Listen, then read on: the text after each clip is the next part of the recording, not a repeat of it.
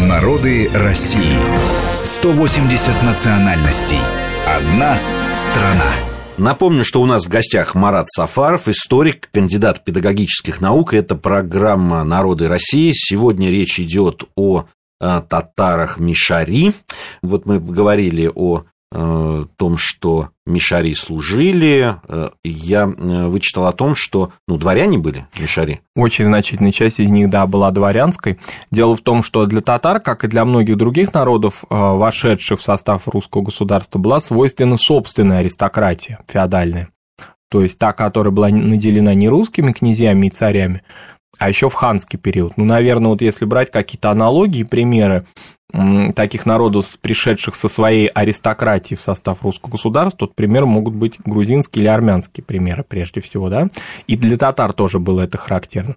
Но в отличие от, от двух названных мной народов, такое, как бы сказать, по умолчанию переназначение этих дворян русским государством не было проведено. Вот если, допустим, большая часть э, закавказской аристократии все-таки сохранила свои титулы и свои какие-то да, права, то э, татары ввиду сложного процесса интеграции с Россией не всегда это им удавалось. Поэтому многие из них стали русскими уже, собственно, дворянами, а большая часть нет.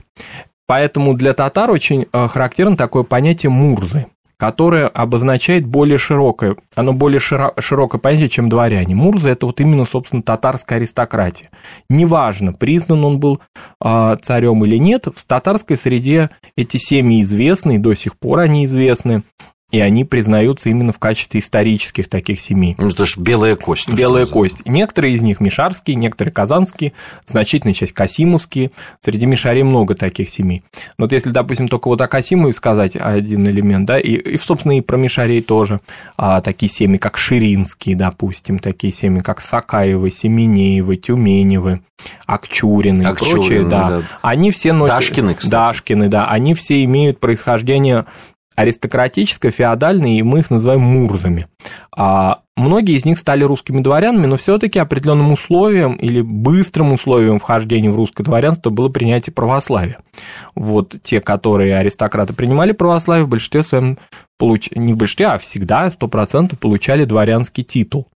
А вот, например, интересный такой опыт Касимовской семьи Шакуловых, которые были не только аристократами, но и по их генеалогии они считали себя сиидами, то есть потомками пророка Мухаммеда а, и долго очень добивались а, вхождения да, в число русских дворян, но Екатерина II и последующие императоры их, что называется, не уравняли, то есть они все равно оставались в купеческих гильдиях, в мещанах даже, но тем не менее всегда в татарской среде, до сих пор, если мы упоминаем о них, о Шакуловых, то всегда люди говорят, а, это Шакуловы Сииды Шакуловы, то есть любой фактически татарин, более-менее просвещенный, понимает, о ком речь идет. Для Мишарей вы совершенно правы, да, это было очень характерно, потому что для Мишарей вообще военный фактор всегда был очень свойственен и в, э, до присоединения к России, а присоединились еще раз напомню, да, нашим слушателям, они раньше, чем казанские татары, вошли в состав русского государства в большей части и в последующем. А вот кантонные системы – это более характерно для мишаре-переселенцев, потому что вот эта волна переселений, начинавшаяся еще в XVI веке и вплоть где-то до середины XVIII века а, на Урал происходившая, мишарского переселения, она формировала их там в качестве фактически военного сословия в значительной мере. Поэтому они там выделялись, например, в Уфимской губернии их выделяли очень четко во всех документах и говорили татары, но мишари говорили отдельно, башкиры отдельно, типтяре отдельно. Башкирская история, история вот Урала, этническая история очень сложная, но мишари всегда играли там очень-очень важную роль культуре перейдем. Не так угу. много времени угу. у нас остается. А, будем сразу тогда и, так как мы не успели в прошлой угу. программе поговорить о казанских татарах и об их культуре, а, давайте а, в сравнении угу. тогда рассказывать.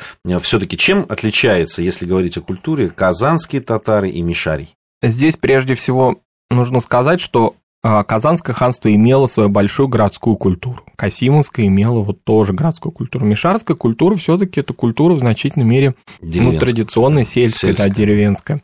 А, вообще утрата какой-то городской культуры произошла у татар в целом в XVI веке, потому что большая часть татар тогда переселились из, город, из городов в сельскую местность после присоединения Казани и других территорий. Но все-таки в Казанской традиции, какие-то вот такие городские черты и черты арабо-мусульманского Востока, они, конечно, были более характерны. А вот эта интеграция мишарей в пространство финугорского и славянского окружения, оно очень существенное влияние на них оказало. Я бы не сказал, что они там, допустим, обрусели, или что они финугорское какое-то влияние получили очень сильное. Но вот, это вот этот опыт сосуществования, дружбы и взаимодействия с этими народами оказал влияние на культуру. Интересные факты такие, да, которые говорят, вот, допустим, те же славянизмы, которых очень много в языке.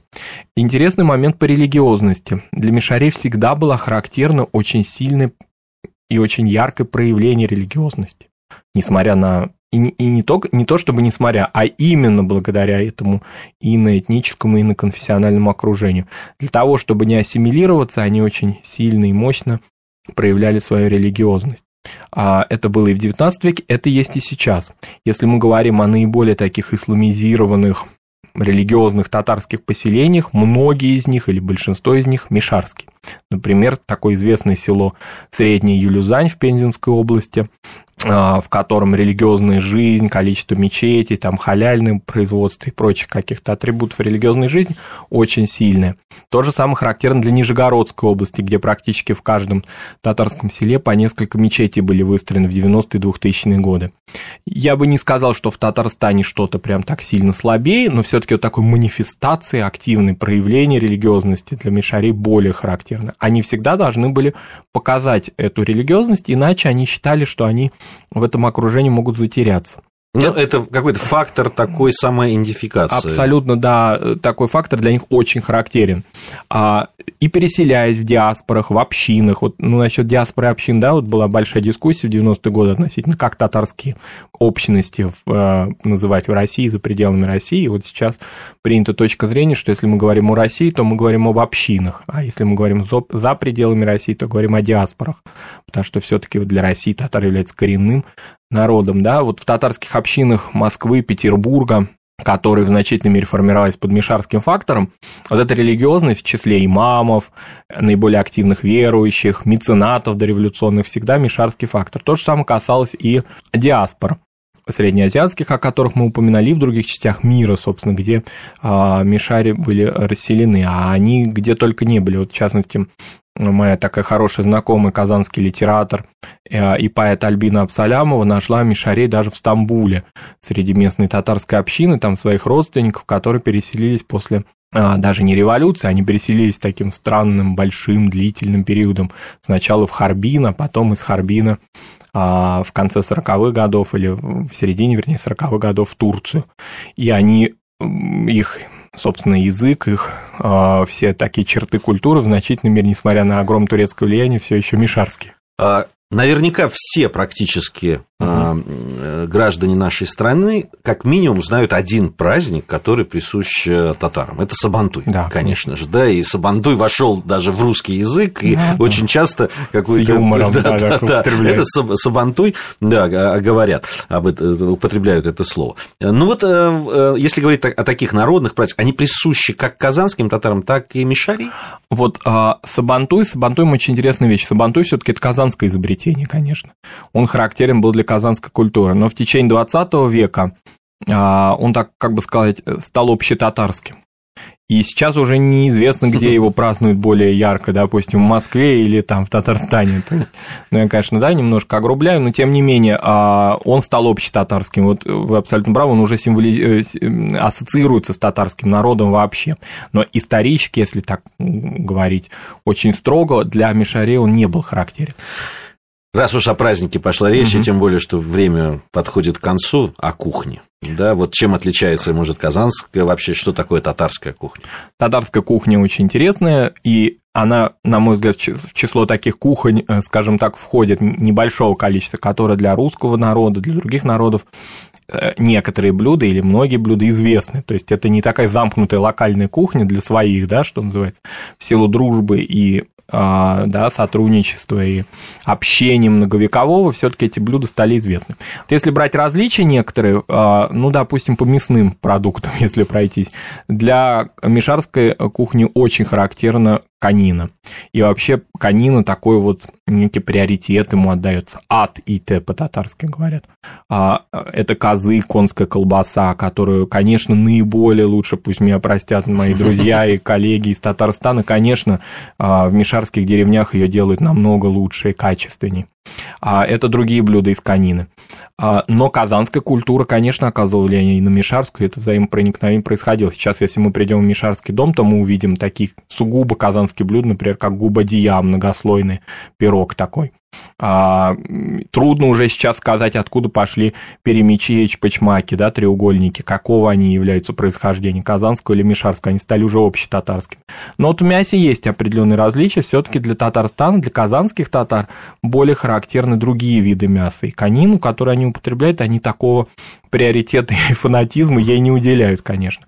Потому что всегда, вот если придешь в Мишарский дом, ну или почти всегда, особенно там в осенне-зимний период, когда конину, когда козы, например, колбаса уже так, скажем так, вяленая, она уже созрела, если так можно выразить, всегда она там нарезана и так далее. В Татарстане не всегда. И она несколько иная там, да, если они ее делают, они каких-то вот таких изюминок, каких-то правил, которые знают бабушки или дедушки в мишарских селах Мордовии, Пензенской области, в Нижегородской, я в разных регионах ее пробовал, да, и в Рязанской даже. Я, я, я, я пробовал из разных регионов, наверное, наверняка, но отличий, конечно, не было. Хотя вот э, если говорить вот то, что у нас называют беляшами да. или вот называют пермичами, я ел э, в, Серга... в Сергаче. Сергаче это просто фантастически да. вкусный. К сожалению, Время подошло к концу, но я абсолютно убежден, что мы с Маратом Сафаровым еще встретимся в нашей да, студии. Конечно. Историк, кандидат педагогических спасибо. наук. Марат, большое спасибо, спасибо что пришли. Большое, Очень интересно. Э, думаю, что мои слушатели тоже это подтвердят. До новых встреч с вами, Марат, и с вами, уважаемые слушатели. Это был проект «Народы России». Через неделю мы вновь встретимся и поговорим об очередном народе, который проживает на территории нашей замечательной большой страны. Мы разные, и мы вместе. Народы России. Программа подготовлена при содействии исторического факультета МГУ.